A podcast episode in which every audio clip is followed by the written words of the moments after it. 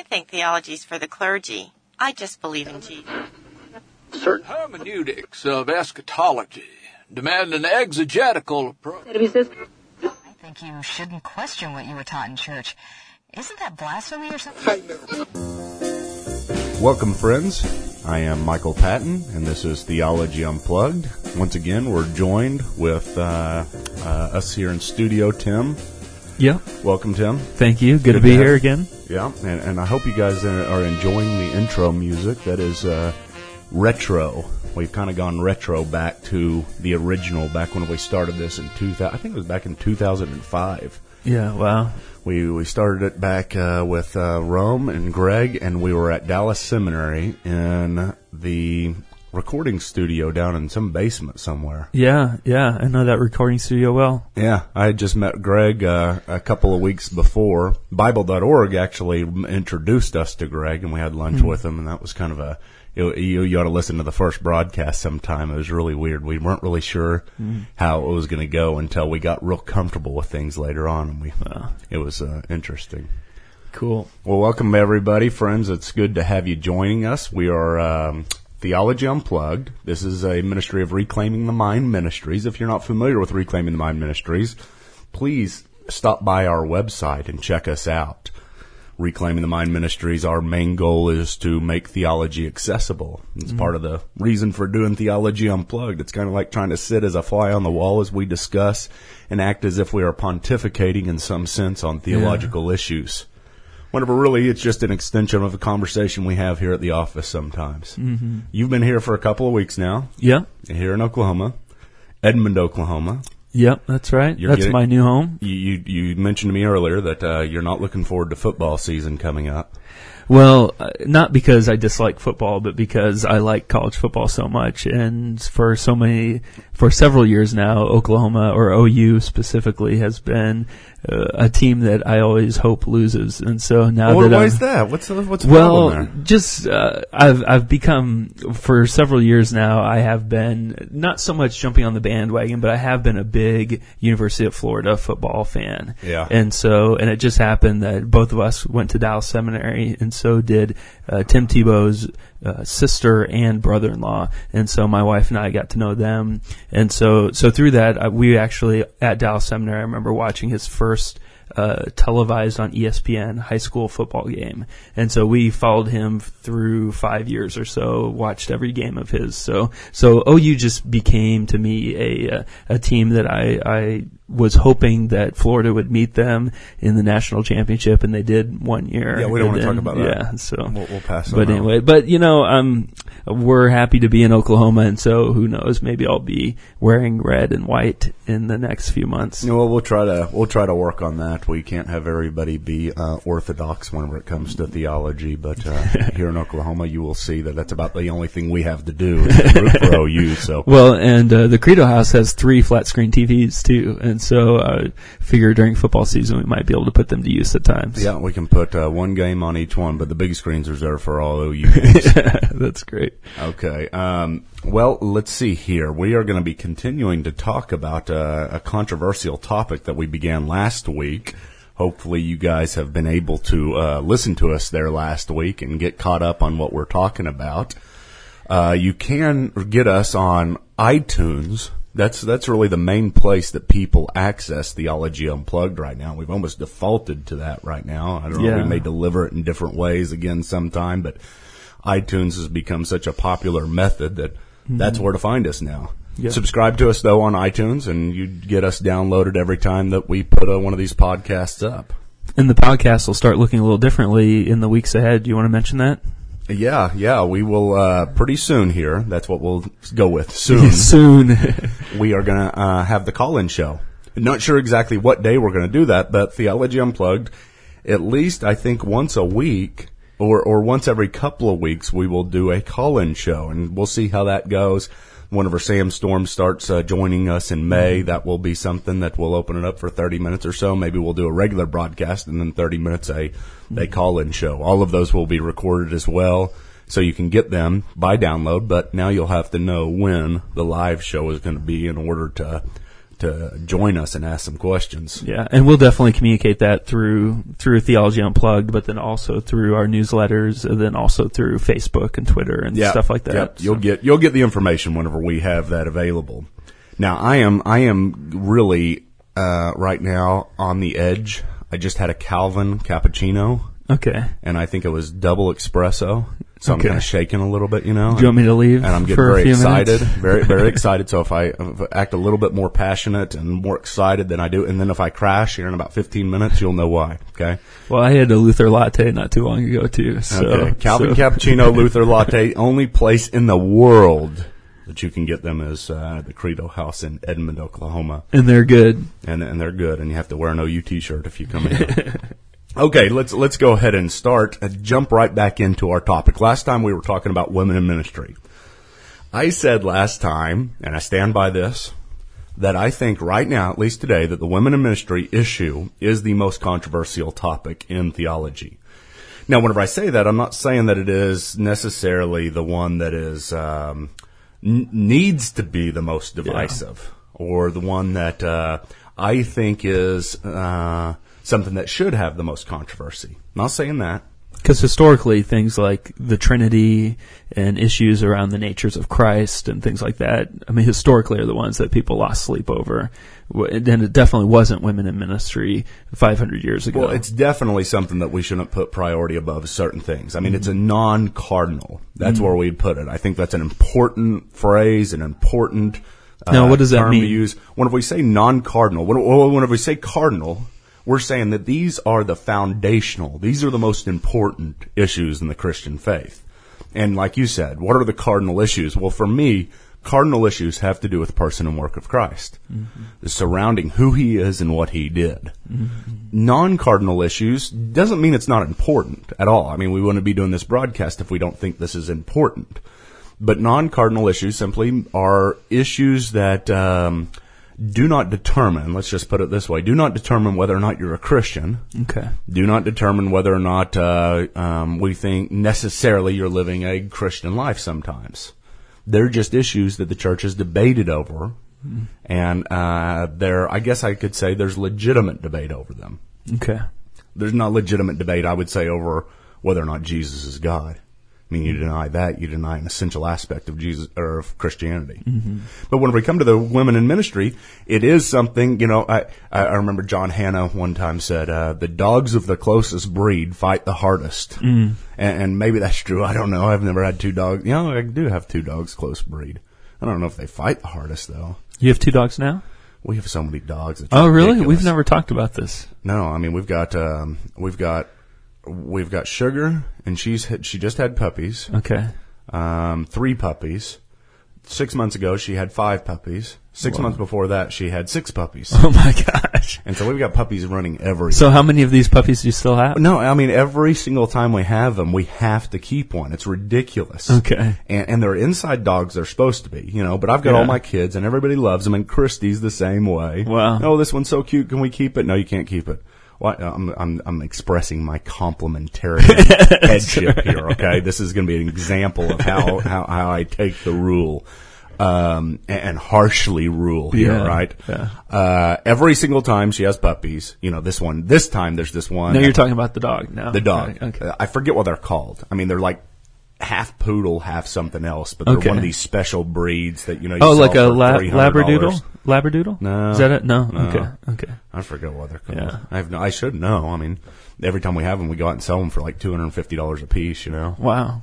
and I, I lie. Now, is this what a they are. advertisement here for? Are you going to give your phone number right now for No, people? because I just said I lie about what they are. so- Oh, okay. okay. I, I don't even really know what they are anymore, you know. But anyway, the, they every time we have one, there um there there's someone that's unique and cute. Now we've got this one that the, both the dogs that have these puppies are white, and this time there's one that is brown, has brown eyes. Hmm. He's just really cute. Wow. And so everybody wants to keep him. Last time we kept a black one, and every time I say no, we can't keep them because they're inside dogs, and nobody potty trains them, and Yeah. nobody does. Wow. Oh, we promise this time we're going to potty train. I swear, I swear we will, Dad. Kirsty, what do you think? Oh, we will potty train them. yeah. right. Really? So anyway, we've got these dogs out there, and I put my foot down, but then I always take my foot back up. You know, Okay. People just keep it up. And so we're going to have another dog. Wow. Why, why did I start on the dog thing? Because you were, t- uh, Dr. Hannah was saying that Dogs of the closest breed. Well, anyway, that that is kind of the story within Christianity. Dogs of the closest breed fight the hardest, and it, it's it's whenever you are very close. You know, you whenever you're friends with someone, you can get madder at them than you can with someone who's you're not friends with, hmm. that you don't know. And so, whenever you're talking about people that are close in Christianity, such as people who agree on the cardinal issues but disagree upon something like the women in ministry, you get a lot more passion. Yeah. Maybe it's because there's more room for conversation or more opportunity for conversation. Mm-hmm. Whereas, you know, we don't talk to people that much that we really don't agree with, you know? Which, and seeing the passion of the conversation has definitely been evident in some of the blog posts that you've done about this issue. And you had to turn off the comments. Was it last week when you got to about 500 comments? Yeah, both of them. I wrote a couple of posts on this, and uh, both of them, I think, uh, got up to 500 comments. Had to turn them off twice. Then Which- I tried to turn them back on, then have to turn them back off. And that's extreme. I mean, if you go to big websites, CNN.com and different websites, I mean, to see 500 comments on a post is rare. Yeah. And so for to hit two posts that are about this issue on our website to get 500 comments, I mean, that's showing that, that this is a, a passionate issue in, in Christendom, really. Well, in the history of reclaiming the mind, we've only had maybe three that are above this. Yeah. Um, I think one of them was over, you know, the age of the earth or something like that. Okay. And the other one is over Calvinism. Um, you know, that that always brings in a lot. As a matter of fact, I got one on Calvinism going on right now. Yeah. Or it was going on beforehand. It's kind of slowed down.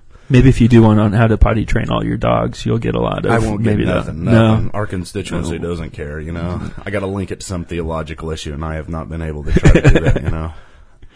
But whenever we're talking about the women in ministry issue, what we're talking about is really two major camps. We've talked about this last time. You've got complementarians and you've got egalitarians.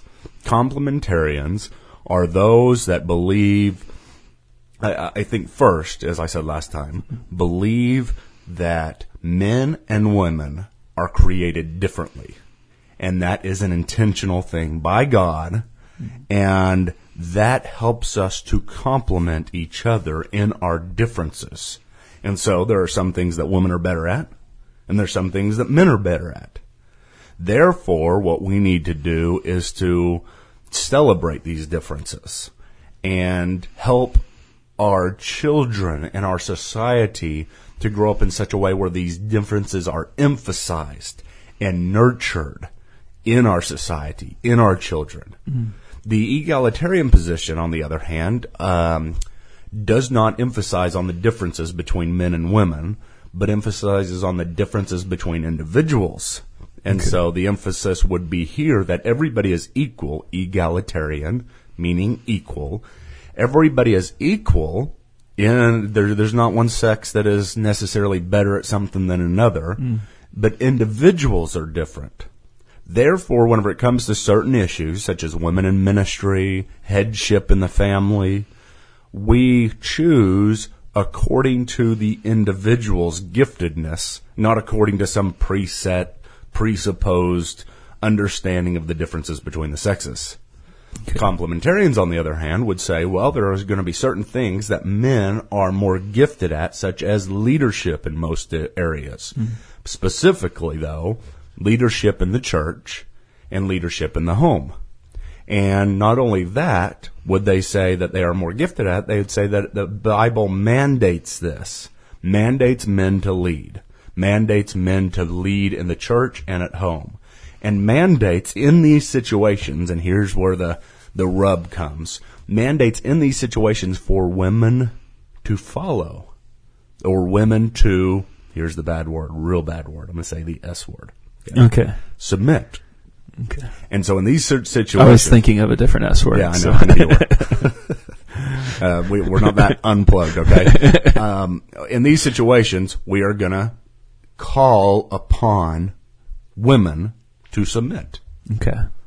Now, that's a hard thing. Yeah. That's the difficulty. Well, we talked to um, off air after our last uh, discussion that in some ways there's some rightful uh, nervousness for women to submit because of pain that they've experienced in the past as well. That there have been men who have been leaders in the church that have just been uh, just been dumb, that have not led in a way that is honoring to God. And so when we are saying, I know when we say something like women should submit, many women are thinking of a of a middle-aged white man and a wife beater out on the front lawn with a baseball bat yelling at somebody to submit to them and or whatever your image is, but basically are thinking of a very very negative image of pain in their lives and that is definitely not what we're talking about at all. We're not talking about you're submitting in a way that is uh, is harmful to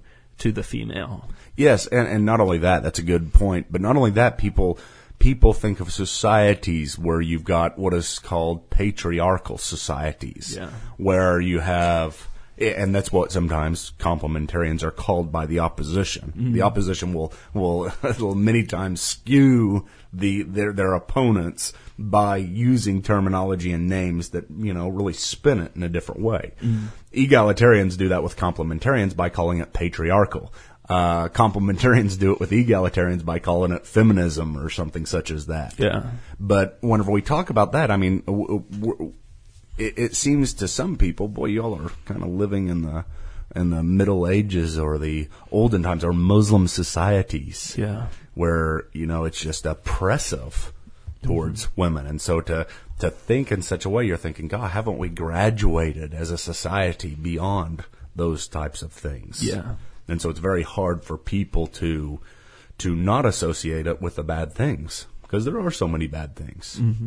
But the point, you know, the, you know, the issue is, I think, from at least a complementarian perspective, um, In which you do, just to be clear, you do hold to a complementarian y- perspective. yes, I do. I Especially mean, if you read your, you know, your blog, you'll see that. But Yeah, yeah, I, I am a complementarian, but I do understand where egalitarians are coming from. You know, Yeah. I, I am very passionate about my complementarian stance. I, it's a non-cardinal issue, but it doesn't mean I can't be passionate about it.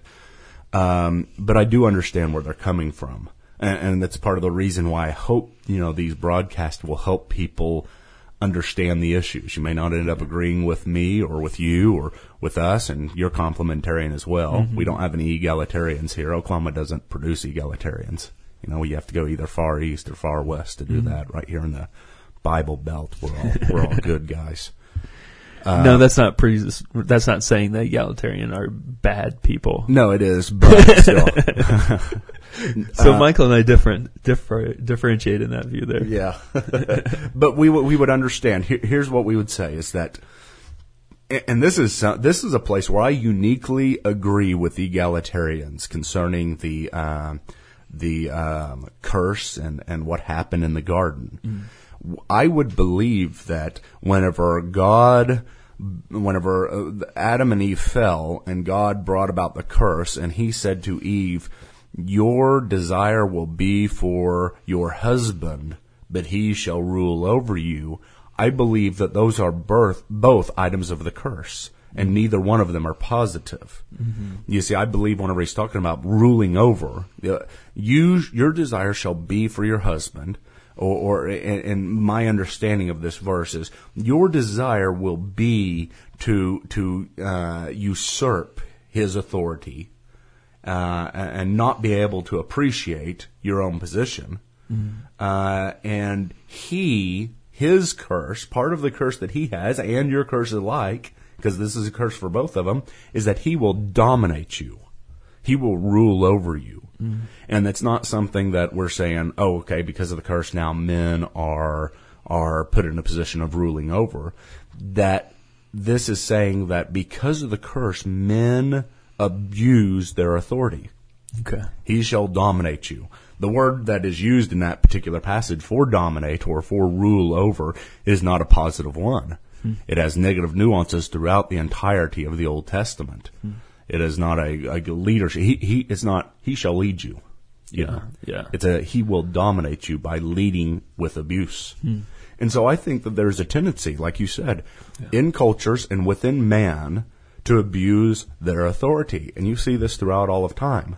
Now, having said that, having said that because there is a curse upon the complementarian structure that God has set up, does that automatically mean that it is wrong and that we as a society need to change it? I would say no. It's the same thing with any other sinful tendency that we have acquired. There is an abuse towards every aspect of who we are. Everything that we do is tainted by sin. And most certainly the male leadership role has been tainted by sin. So one of the things that we have to do is to encourage men in the church to lead rightly. Yeah. If they abuse their authority, I think that they have lost all ability to lead. And they no longer have that uh, authority. Yeah.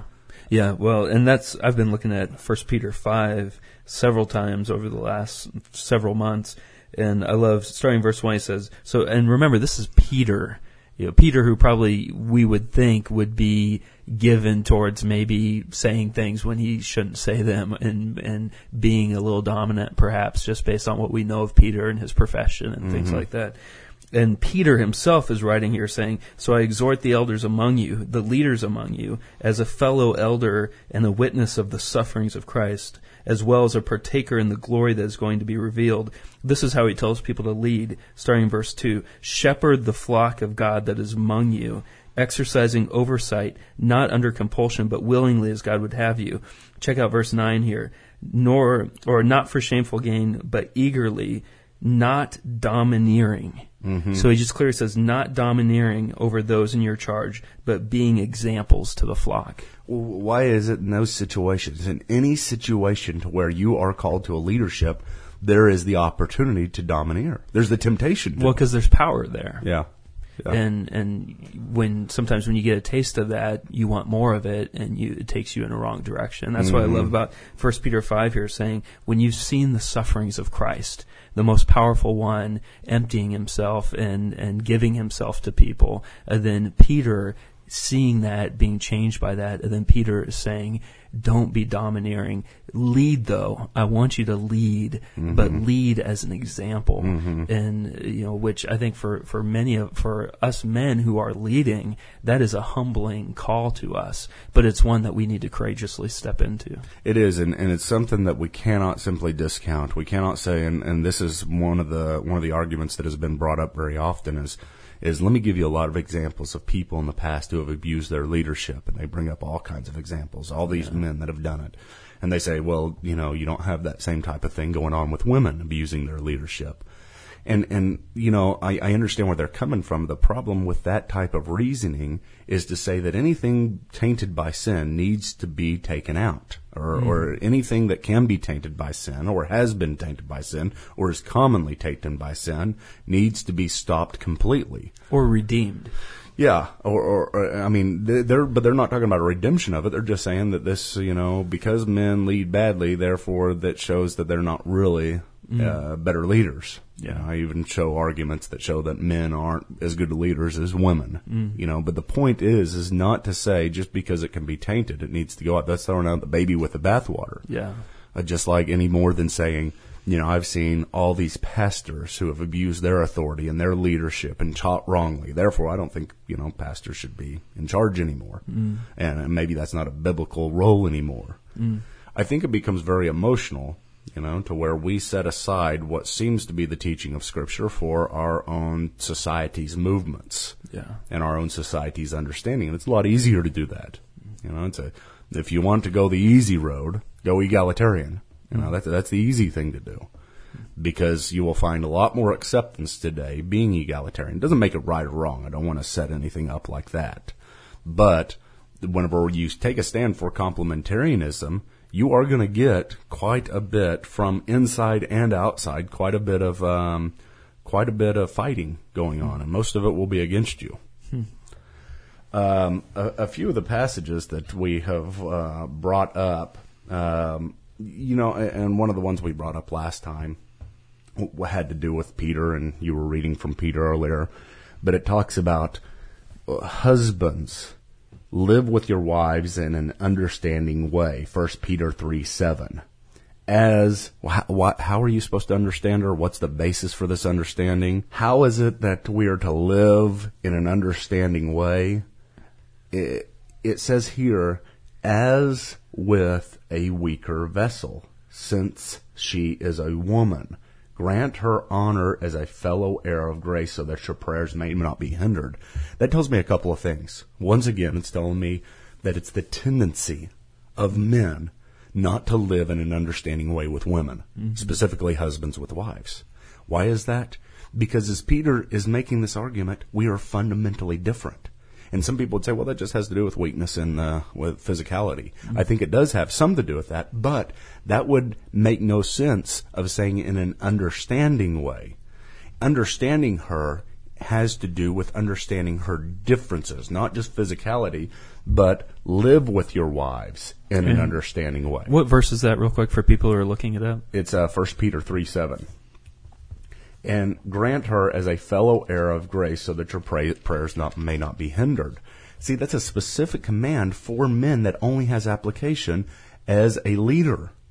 Your prayers will be hindered. It doesn't say anything about the wife and their prayers being hindered. I'm not saying they wouldn't be. Mm-hmm. I'm just saying there's a very specific difference that Peter is trying to get at here between men and women. Well, and it shows the power of the necessity of living out those differences because it's saying if you do not live this way, your prayers are not going to be answered as well. Which that's uh, that's something that no one wants to have over their head. That's for sure. It is, and I think men, men, Christian men out there, you got to take that seriously. Yeah. I mean, you got to think about that. Eh, Think about what it means that your prayers are hindered. Yeah. If you're living in a life right now and you're a husband and you are not living with your wife in an understanding way and you are domineering, you are abusing your authority, my goodness, folks, you've just cut off, at least to some degree, your avenue towards God, your mm-hmm. prayers. Mm-hmm. And, and there may be things that have gone wrong with you spiritually. There may be things that have gone wrong with you in your life, whatever that may be.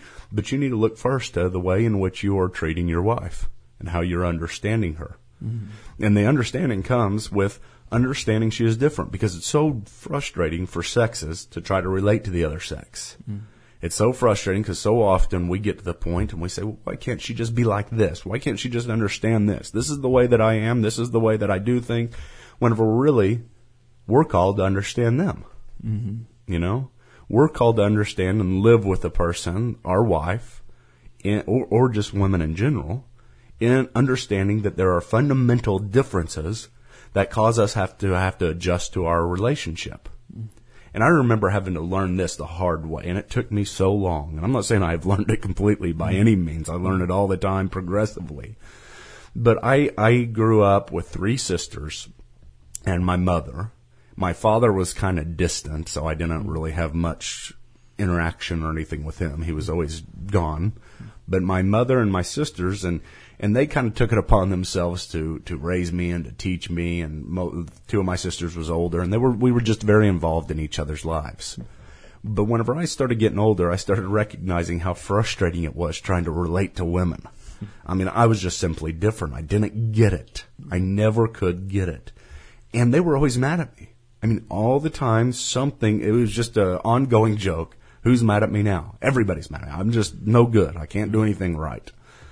And, uh, you know, it would be talking to one of my sisters saying, yeah, mom's mad at me again, or, or Christy's mad at me again, and we haven't talked in a week. And I, uh, I guess, you know, I'll wait another week and I'll say I'm sorry for who knows what. You know, I don't even know what I've done this time. But we, we lived in that, we were that close to where there was that much friction that could take place. And they would get very mad at me for certain things. And I never did understand why people, the, these girls, all these women were always getting mad at me. And finally I stopped and I, I just realized I don't understand. I don't understand, but my job at this point is not to try to get them to understand me, but to try to understand them. And therefore, what I have to do is I have to have them walk me.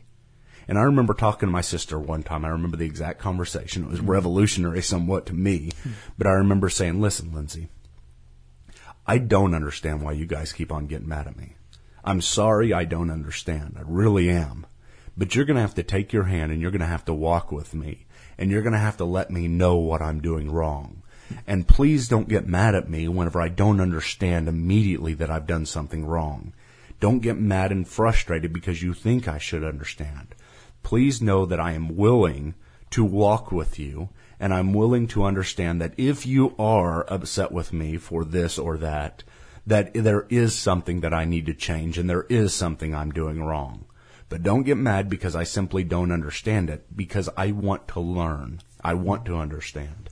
And I remember that point. It was somewhat revolutionary for me and my my uh, relationship with these women in my life. And, and they did. They began as long as I had an openness and willingness to take and walk with them and say, I'm going to change because even though I can say I'm not doing anything wrong, if you think I'm doing something wrong, then I am. Because that's what a relationship is all about. Hmm. And so therefore I had them walk with me. And I have to try to do the same thing with my wife all the time. I don't understand. It doesn't make sense to me. It doesn't register most of the time. It registers with other women and they all get it, but I don't. Men usually don't get it. But women don't get the same thing with men. We are different. We are fundamentally different. We think differently. We act differently. And that is the foundation of complementarianism. You know, and, and really we're going to have to stop right here, I know, and, and carry this on next time. But that's what I want people to understand is what the foundation of complementarianism really is. It's not simply we don't want women to pastor. We don't mm. want women to teach. We don't want women to lead in the home. That is not it. Those are applications, specific applications of complementarianism, but they aren't the foundation of complementarianism. Mm. We'll talk more about this next time, folks. Again, dogs fighting dogs. Okay?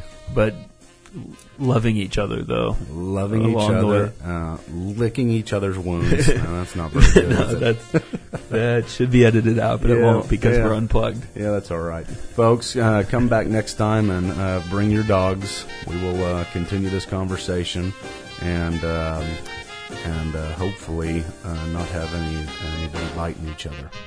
God bless you guys. We'll see you next time. You have been listening to Theology Unplugged. Visit our iTunes page by searching Theology Unplugged at the iTunes Store. All episodes are available as free downloads. These broadcasts are made possible by Reclaiming the Mind Ministries. Reclaiming the Mind Ministries is a listener supported ministry. If you enjoyed this session or benefited from it in any way, do consider partnering with us. For more information on how to become a ministry partner and for a complete listing of ministry resources, visit our homepage at www.reclaimingthemind.org. Thanks for listening, and God bless.